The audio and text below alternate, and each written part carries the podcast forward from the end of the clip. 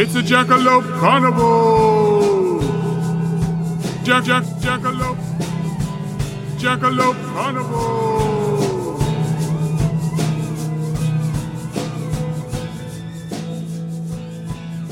Hi, I'm Becca, Hi, I'm Eric. and you're listening to Season 2, Episode 11 of Jackalope Carnival, a sideshow of stories, a bi weekly podcast where we explore the paranormal, the unusual, and the downright odd. Eric, how you doing? I'm doing just fine, and you? I cannot complain. I'm ready to spin some tales and jump right into another episode. But before we get started, as we're, you know, just one more episode after this away from ending our season, I just wanted to thank our longtime listeners for their time and attention. We appreciate each and every one of you. I think Eric would agree with me on that one. Absolutely. Yes, most definitely. Most definitely. And did you know we got our first piece of fan art? No, I didn't. Yes. He doesn't share these things with me. I haven't seen it, but I'm imagining it's amazing. It's going to be, I mean, when we get the new, you know, we have plans. We have plans. Oh, do we have plans? But someday we'll post it um, and you'll be able to see it. Or you could send it to me and I can post it on our Instagram I think that's what we'll at Jackalope Carnival. Instagram at Jackalope Carnival. It's true. Um, Um, so this is this is from a, a little bit back, but it was sent to us by um, Mariana in Virginia, and it is her artistic interpretation of a haunted Arby's. oh, amazing. I cannot wait to see that. Thank you, Mariana. Indeed, indeed. So Um, yeah, th- thank you to all of uh, all of our fans out there. We uh, we appreciate you, listeners. You're awesome. We do. And I have a little ask. I just ask a favor from you that if you would help us to grow as we're growing, and we're going to be starting to plan for some new things by just telling a friend about us. And in turn, if you have a creative endeavor you'd like us to mention or fan art you'd like us to share, let us know. We're happy to find new and interesting art, music, games, writing, etc. And we'll give you a shout out on the show. And that's a pretty, I feel like, simple ask. I agree. So, as we mentioned, here at Jackalope Carnival, we talk about oddities, the paranormal, cryptids, and weird history. And you've probably heard me say, for those who've listened, I like to say that those things come down to belief. And whether that's belief in the supernatural or belief in yourself, even if that belief is exaggerated, I'm looking at you, Alfred Packer. to get that reference, go back last season. Um, Okay, but year ago. yeah it was our thanksgiving episode a year ago and today's first story is going to be about a mystery that has a lot of different beliefs attached to it and we're going to do something a little bit different so don't think of today as you're listening to a podcast you're listening to an audio adventure eric's rolling his eyes i'm sure I loved Choose Your Own Adventure books when I was a kid. Didn't you? I was I an did. avid collector of them. And in celebration of Eric, his love of Choose Your Own Adventure, he's writing our very own Jackalope Carnival Choose Your Own Adventure, which should be available uh when Eric? Well- maybe next next year. Yes, we're hoping to drop it early in 2022. My hope is maybe for St. Cyril and Methodius slash Valentine's Day. Yes, absolutely. Although I don't think we will. Yeah, I don't think we'll have a Cyrillic edition though. Although you never know. Yeah, what better way to express one's love and devotion or pierogies than with a Jackalope Carnival Choose Your Own Adventure? That's so, So- we'll make that our target. But Choose Your Own Adventures were awesome. Let me talk about this for a second because I'm not Okay. sure that everybody who listens is a Gen Xer. So I think this is pretty much something that was uh, popular in our generation. They're really they're around. You can find them. I would say like probably some boomers and some millennials as well. These were game books. You basically bought these little tiny books. They were the staple of the book fair that would arrive at your elementary school, and or the uh, the mail order books you could sometimes get if you got those at elementary school Oh, the, well. the book fair had that Christmassy feeling. Oh my goodness, the excitement. So much fun. And there were these books though. They were uh, written in the second person. And so you it was like you go to a carnival and you do this, you know. And you had at the end of the page or the end of a couple pages there'd be a couple choices. And you could if you decide to go on the Ferris wheel, turn to page 7, or if you decide to go into the fun house, you know, turn to page 25. And you would do that through, through the whole book. So you'd be flipping back and forth to follow whatever thread of the story you chose. And these these kind of books, Choose Your Own Adventure was was a brand name. There were other versions that did similar things, these kind of game book things. And I loved every single one of them. And I was an avid collector of them. And as a matter of fact, I even went back and bought some of the ones I really liked as, as a kid recently to reread them, mostly to prepare for us writing this, this book we're going to be releasing next year, but just for fun too. And they really are as much fun as I remember them being. Well, and they've paid tribute. Why I say I know millennials because they've paid tribute to this with an episode of Black Mirror where you can actually go and make the choices and they have the technology to make it so you can make those choices. They've done an episode of Kimmy Schmidt where you can do the same thing. So it's really kind of cool. We don't have that technology. so we're I going will to be doing to the choosing. That's right. We're going to have to choose a champion, and Eric's proximity to the microphone makes him your choice. So I'll be playing Becca's Choose Your Own Adventure story. Dun da da da. Um, so Eric's our champion for this one. And uh, so sit back and get ready as we approach this episode, um, this audio adventure uh, in the vein of Choose Your Own Adventure novels. Are you ready, Eric? I'm ready. What's our adventure called today? Well, it's called In Search of the Moon Eyed People. Mm. You're visiting the Appalachian Mountains of the eastern United States. You spent days enjoying hiking and visiting the many spectacular waterfalls the area has to offer. But now you find yourself heading to the little town of Murphy in Cherokee County, North Carolina. You wanted to see the 300 foot wide Ten Commandments and tiny biblical village diorama at Field of the Woods. You rightly think that dioramas are a lost art. You're also curious about Ye Old Goat Farm and Shaka alpacas, which will only now be referred to as Shaka when the walls fell alpacas. yeah, if y'all get that reference, uh, send me a, an at.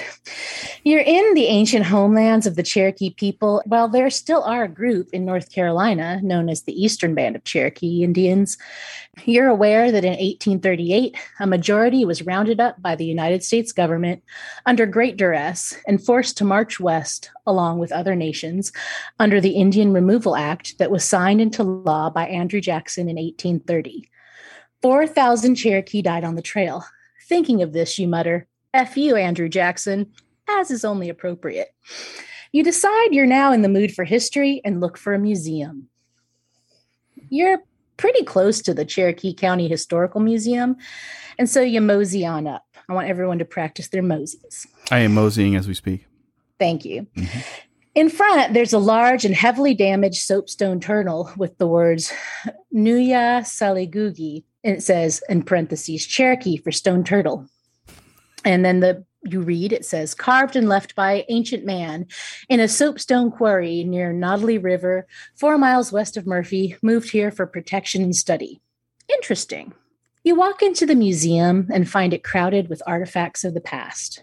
You're greeted by a friendly looking woman with a gentle Appalachian accent. She tells you to find her if you have any questions. You exchange pleasantries and get to exploring. You're amazed by all the stuff cases with photos, muskets, horns, powder pouches for gunpowder, medicine bottles, tools, photos, coins, ephemera. You're getting a little overwhelmed. You slowly browse each case, hoping not to miss anything interesting reading what you can and finding out more about the history. As you're slowly browsing, you turn a corner. You gasp. Dolls. Hundreds of them stare at you with vacant eyes. They seem to follow you. You shift position. Their eyes are definitely following you. One doll, smaller than the rest, has very pale skin and the lightest eyes. You shiver. Did she blink? Is she moving? So, adventurers, do you run downstairs far away from the dolls or stay and investigate and maybe get eaten? Of course, I'm running away. This is insane. Okay, you're a rational person, so you Book it. Trying to escape the cursed dolls, you scurry downstairs to a floor filled with Native American artifacts, baskets, arrowheads, and textiles.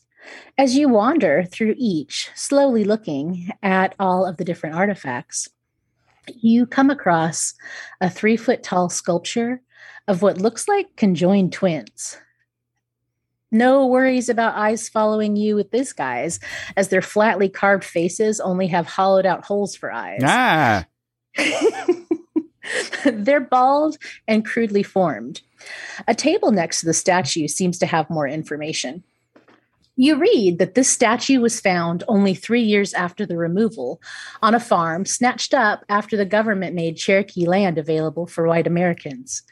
The statue was found while the new farmer was digging up land at the confines of the Hiwassee and Valley Rivers. A local historian believes that the conjoined twins were there to mark the two rivers as they come together where the rivers do.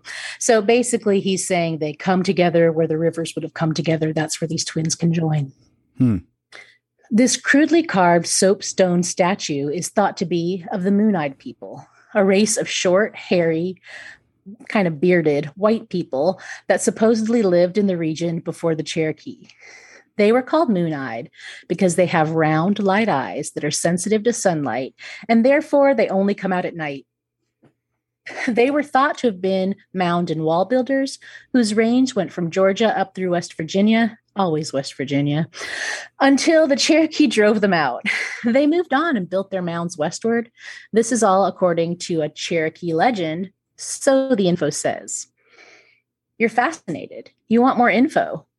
This is pretty mysterious. Do you stay with the mysterious twins and Google more information? Or do you head back to the thousand dolly eyes watching you and ask for help? So, can I ask a, a question? Yes. Are we sure the moon eyed people aren't actually sandhill cranes? well, I don't know. We have to investigate. Fair enough. Well, then I'm going to stay and investigate because I need to know that. Okay. So you're not quite ready to confront the wall of dolls. You decide to hang out for a while and you pull out your phone. You do a quick search for moon eyed people and gasp. There's a lot of info out there. This is truly a mystery worth your time. You click on a website that seems like it might be interesting NorthCarolinaGhosts.com. Sounds like your speed. The info is pretty similar to what you've read here. They do mention some supernatural groups that the Cherokee had in their cosmology, and for those, they use Cherokee names. You notice the Moon Eyed people don't have a Cherokee name, which seems a little bit odd to you. You know a little bit about Cherokee history as your great great grandmother was. Just kidding. You've been traveling around the Appalachians, going to museums, and reading about people. Even if you believed in unsupported family legend, you understand that the Cherokee people are sovereign nations, and as such, it's up to them to decide who are tribal members. You support the three federally recognized Cherokee nations by learning new words in their language and supporting Indigenous artists, but you'd never try to force a seat at the table. As you read on, North Carolina Ghosts has something interesting. You read this, and it says, and I quote, Perhaps the most famous structure associated with the Moon Eyed people is just over the North Carolina border in Georgia at Fort Mountain. Now a state park, Fort Mountain gets its name from the 850 foot long stone wall that varies in height from two to six feet and stretches along the top of the ridge. This stone wall is thought to have been constructed around 400 to 500 CE. According to one Cherokee legend, this wall is a remnant of the war that the Moon Eyed people fought and lost against the neighboring Creek Nation. Muskogee, you mutter, and keep reading. The Creeks, Muskogee, drove the moon eyed people from their homeland during the full moon, which even the pale light of is blinding to these nocturnal people. You think for a minute. Wait, so who banished them? Where did these people come from? You keep reading and find something even stranger. Because of the description of the moon eyed people is that they're pale skinned and bearded, this has led to some amount of speculation that the moon eyed people represents a Cherokee folk memory of contact with a group of European settlers who made it to the New World before Columbus. Particularly, the Cherokee legend of the Moon Eyed People has been matched up with the Welsh legend of Prince Madoc. What? Welsh? You need to go to Georgia. But going upstairs means passing the dolls. do you stay down here a while or do you face your fears? You know, sooner or later, I got to face this fear. I'm heading back in. I know you have a fear of dolls somewhat. So I'm sorry you have to do this, Eric, but we've chosen a good champion. Moving on, you notice some strange rock crosses called fairy tears. You make a note to research them another day and head upstairs. You pass the doll wall.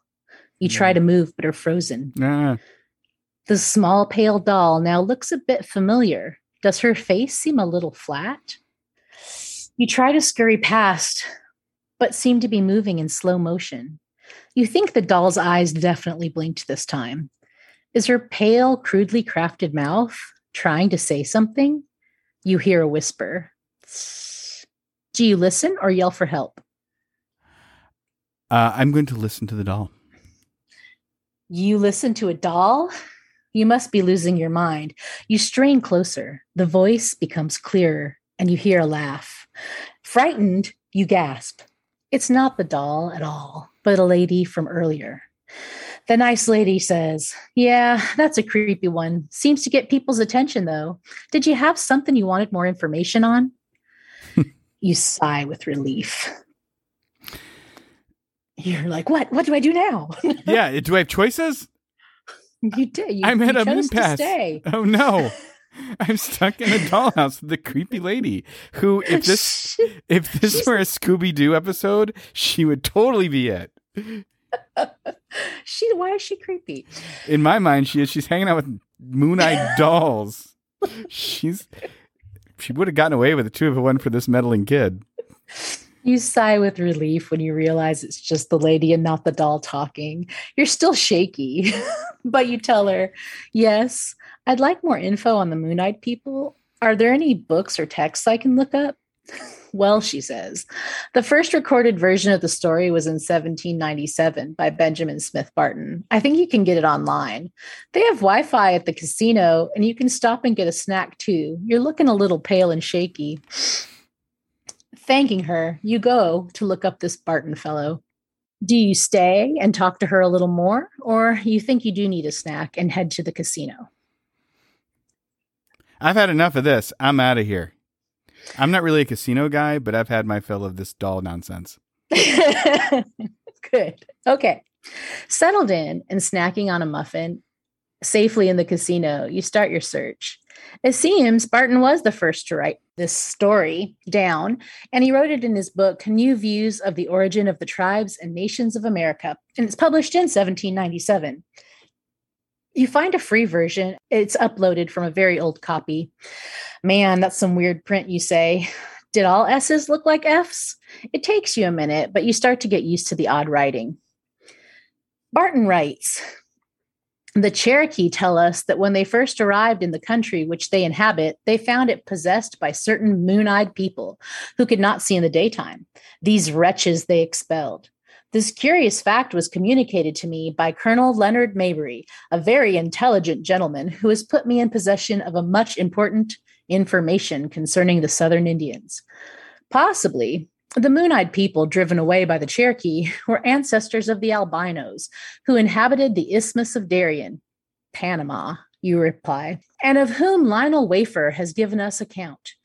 Be this as it may, it's certain that the albino variety of mankind is continued often for a long time. Huh. What the Albinism? heck have I gotten myself into? That's exactly what you say. Albinism? That's his answer? You shake your head. But then you think about it. Barton was a doctor. So it makes sense that he interprets the story that way.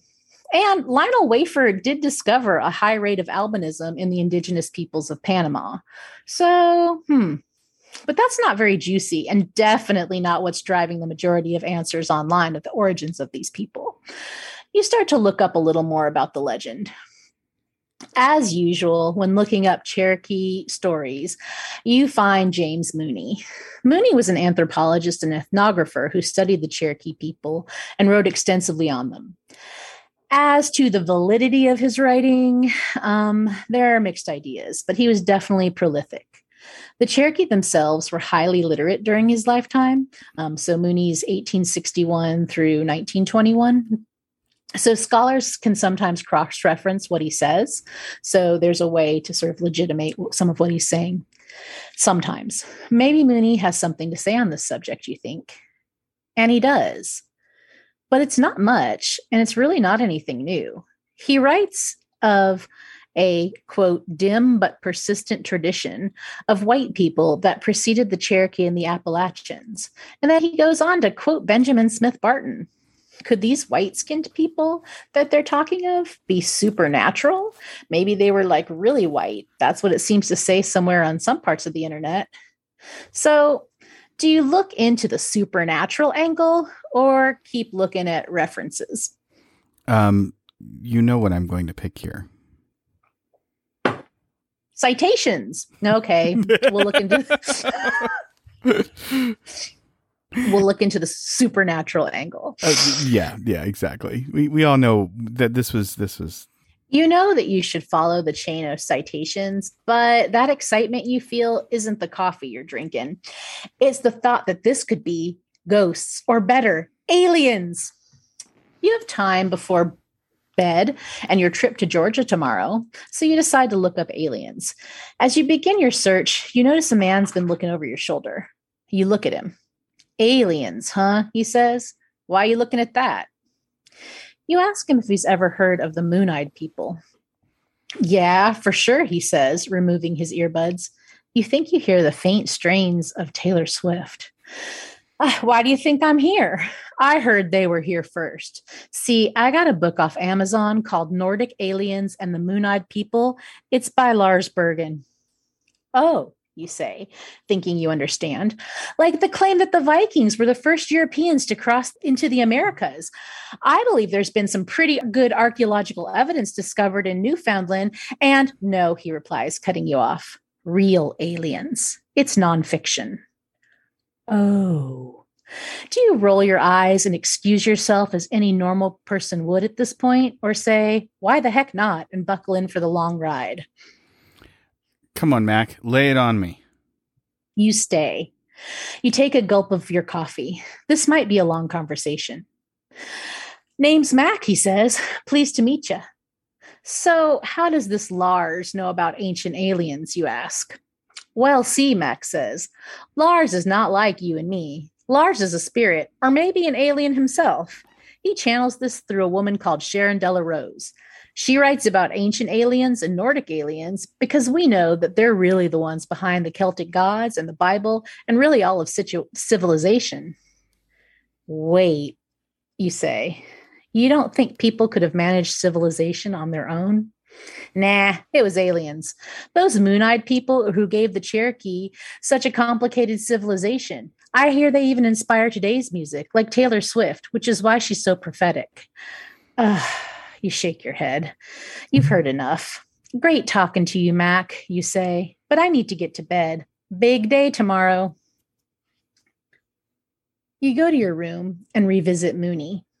He extensively quotes John Haywood, a name you recognize from all the traveling you've been doing around North Carolina. He was an NC judge who you learned was also once attorney general and also a historian. You look for the book that Mooney is quoting. It's called The Natural and Aboriginal History of Tennessee Up to the First Settlements Therein by White People in the Year of 1768. You shake your head. You can't make this stuff up. In his book, Haywood too mentions the white people encountered by the Cherokee and references them. Quote, the Cherokee found white people near the head of the Little Tennessee. This passage Mooney is citing when he gives the Haywood reference for moon eyed people. But Haywood also uses white people to mean Europeans. So we have no reason to believe that the moon eyed people were actually supernatural in any way. Um, this contradicts some of what you've already read claiming that white skin was, in fact, aliens or ghosts or supernatural. So this seems to put that to rest. Um, not only Lars and Lars's strange, shadowy specter that has this claim. So, looks like it's not aliens, Mac, you say as you shut off your phone and go to sleep. You don't dream, luckily, because there'd be some weird ones. you wake refreshed, ready, and like the devil to head down to Georgia. The drive is beautiful and not much more than an hour. You're excited when you get to the park. You've heard a few theories of these moon eyed folks, but nothing seems to be from the Cherokee themselves. You hope the folks at Fort Mountain State Park can help. So, do you want to go to the visitor center or do you want to take a hike first? and talk to someone, the visitor center, or go take a hike? Well, I think I want to get to the bottom of this. So I'm going to go talk to people at the visitor center. All right. You approach the visitor center and find a ranger. You ask him a little about the history of the park, hoping you won't have to be the one to bring up the moon eyed people. After Mac, you've learned your lesson he tells you that a lot of the features in the park were built by the CCC or Civilian Conservation Corps, which operated during America's Great Depression to build infrastructure and create jobs. He tells you more about the trails, the fire tower, and the wildlife. You listen interested, but you may have to bring up these moon eyed people yourself. Trying to avoid it, you say, mm, but what about those rock walls? Those 850 foot long rock walls? Pretty mysterious, right? He looks at you and sighs and says, Well, there's some theories on that. Really? You ask innocently. What are some of those theories? Well, he says some people think that the indigenous folks in the area built them as protection and defense. Huh, he's playing with you. Anything else you ask? Wondering again if there might be some Cherokee sources, even. You want to know about the moon eyed people, don't you? Yes, you say sheepishly. And he tells you the tale you've heard before no more, no less. Any idea who these folks were, you ask? I'll be honest, he says. I've heard a lot of theories, but a lot of folks seem to think that they were the descendants of Welsh explorers. A Welsh prince, Prince Madoc, was said to have left Britain in the 12th century and landed in Mobile, Alabama. Legend says that he and his people were stranded in the Americas and the Moon Eyed people were their descendants. Some accounts talk about them speaking Welsh. As a matter of fact, the idea of Welsh Indians was real popular in the 18th and 19th century.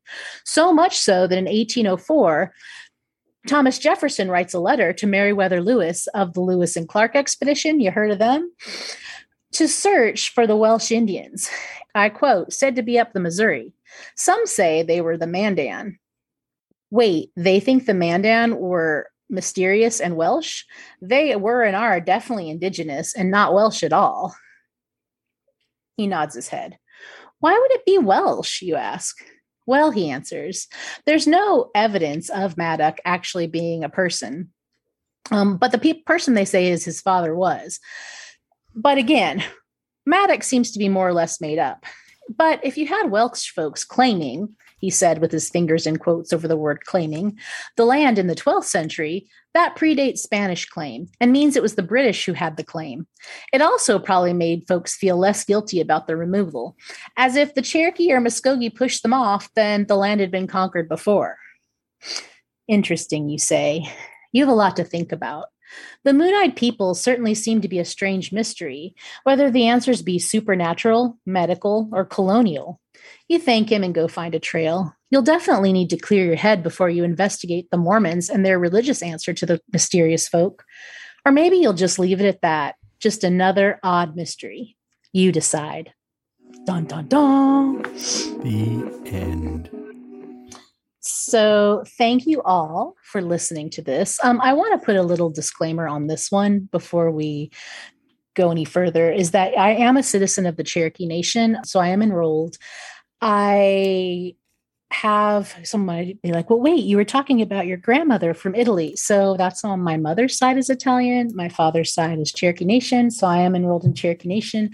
This does not give me more authority on this subject than anyone else. So I just want to say that there are 300,000 Cherokee Nation citizens and they have different opinions, just like citizens of a state or a country. I just want to make that little disclaimer.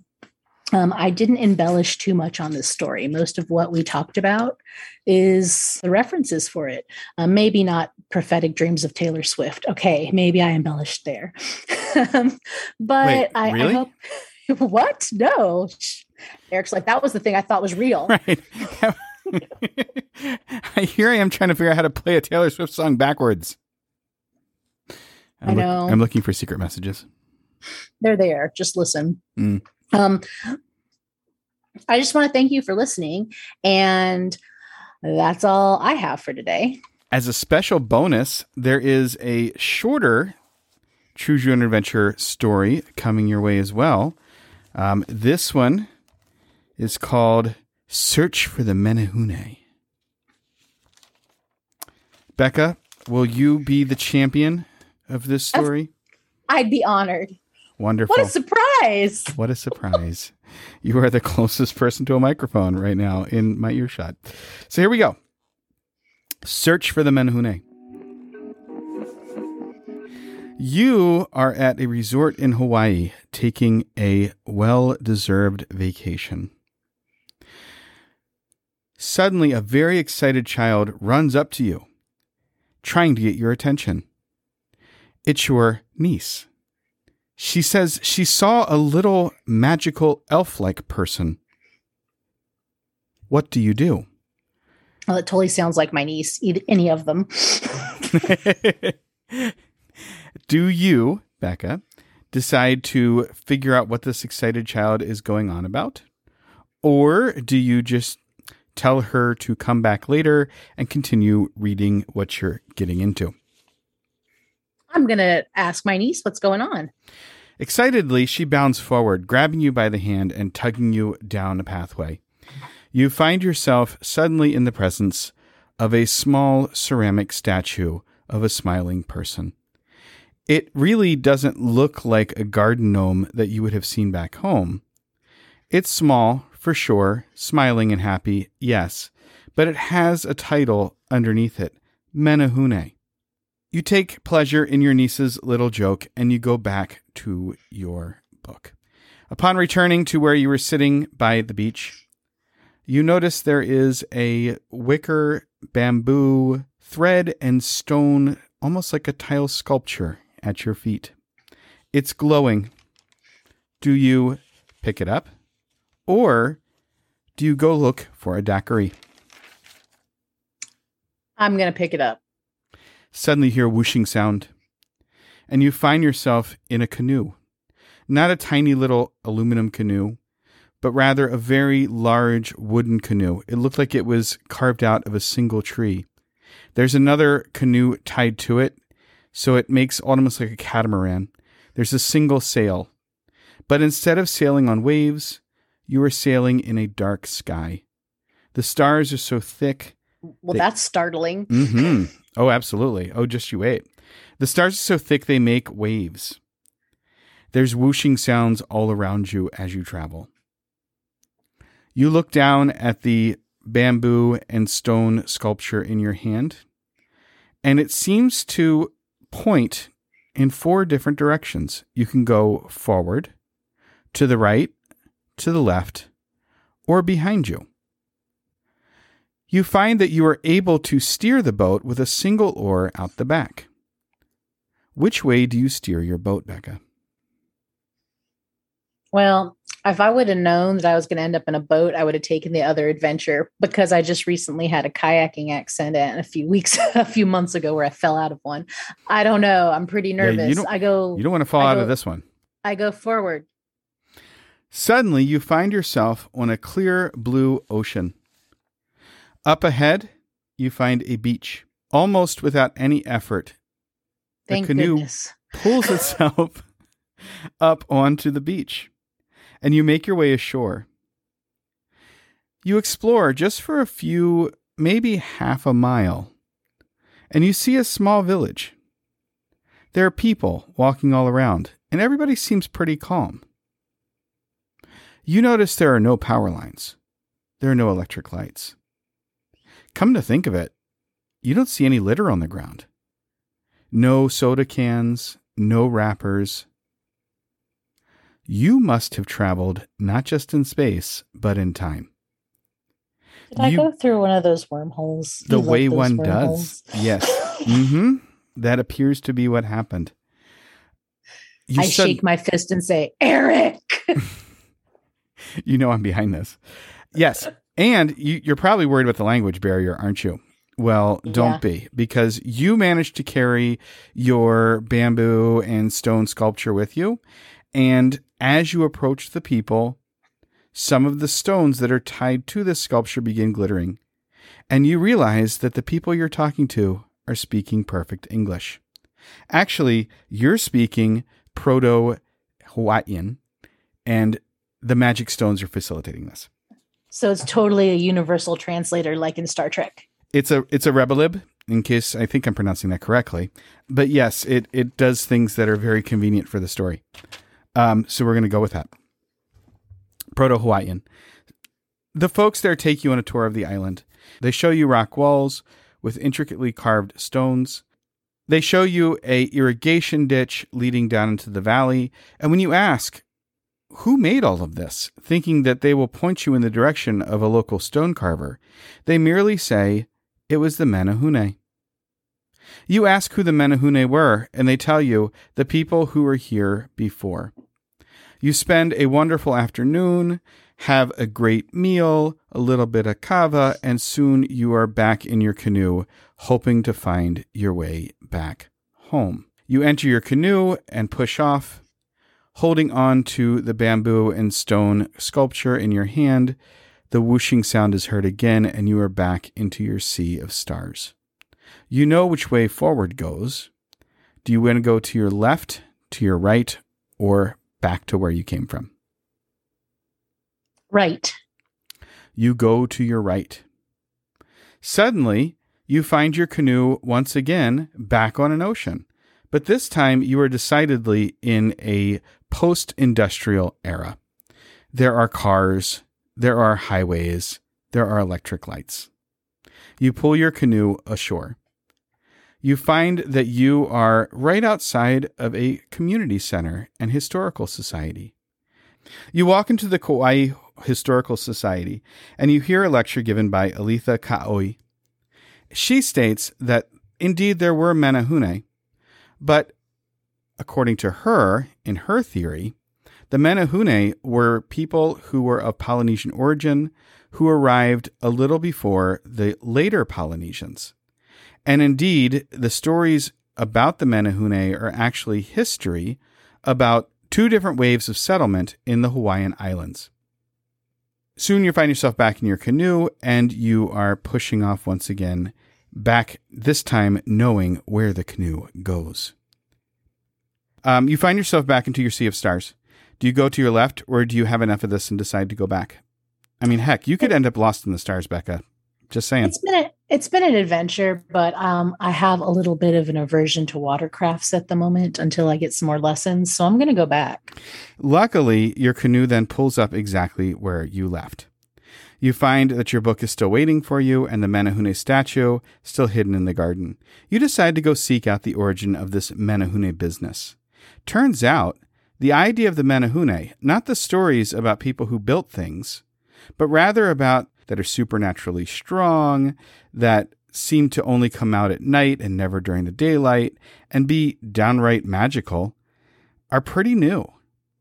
But, like you were saying about the Cherokee stories, there's not just one adventure to choose, and there are multiple different stories that can be told about the Menehune. The end. It's really interesting. Yeah, I think that that it's interesting too because I feel like with the Cherokee stories, there were a lot of different answers that sort of blended some of them together. Mhm. So they were referring to the Moon-eyed people as the little people, but Cherokee stories of little people and and this this story of the Moon-eyed people don't really go together. Right. They seem to not fit. So I just thought that was really interesting. And the difference, uh, so when I was doing my, my writing, doing my research about the Menehune, one of the things that I did notice is that we're talking about a piece of living Hawaiian culture. That it sounds like the Moon Eyed People story is, like you were saying, it's contested, seems a little Well, yeah. controversial. Yeah, he said it's dim but persistent. So it's like, was that a, a you know something throughout the tribe? Was it one family? Was it one guy? I don't really know. Was it Cherokee at all? Like, there, I just don't think you can know. Whereas this obviously has a place in Hawaii right now. It does. And in fact, there's even today, uh, one of the things that I really, really liked when I was researching this is I was looking at videos online of people's modern day stories about the Menehune. And they seemed awfully earnest when they were looking into the camera and relaying their stories. Now, I don't know if they were just telling a, an interesting story, if they were relaying something that, you know, they actually experienced. Um, I didn't have that context, but it did seem like the stories were very much culturally alive. That these are something that people still talk about, either as folklore or as some experience they had. I can't tell, but it's something that's very much a part, like you were saying, of Hawaiian culture. Yeah, and with the with Moon Eyed people, like I don't think there's any modern anything with them. But also I don't really have any idea where there doesn't seem to be it seems to be more important that they were there first rather than what happened to them and where they went. hmm And it really seemed to be the focus of the story was like that they were there rather than where they went to. They were driven off, but where? In the sky? Maybe Lars has that answer for me. yeah, I don't know. That, that this is my this is the last postscript on the manahune story, and again, it's a point of comparison. Much more recently, in the 19th century, there was a census done of the Hawaiian island chain, and Kauai, where a lot of the manahune stories come from, which is one of the westernmost islands, actually had people who called themselves manahune as their ethnic group. And this is in the 19th century, so this is relatively recently, historically speaking. So obviously, the word Menehune seemed to mean a certain ethnic group, at least according to this census. So that's another clue, and I, I don't exactly know what to do with that either. But if you go to Hawaii today, you can find kind of cute little Menehune statues if you want to. And I don't know, maybe if you ask around, uh, folks might tell you a story or two. Well, thank you for listening to our story or two today. Um, we really appreciate you being willing to go along with us on trying something new, on a little bit of an experiment. And um, again, we appreciate you listening. Until next time, Take care, folks. wado.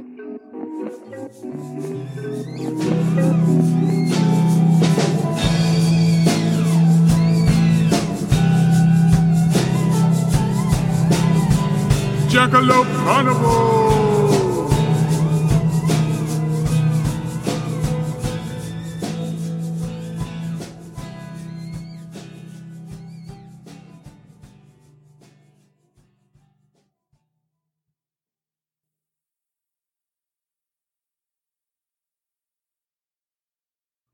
Jangly harnesses. Season two, episode 11. All right. Rubber Baby Five. Buggy Bumpers. I'm ready. Teeth of the tip, the tongue, the nose. All right, ready? Five, four, three,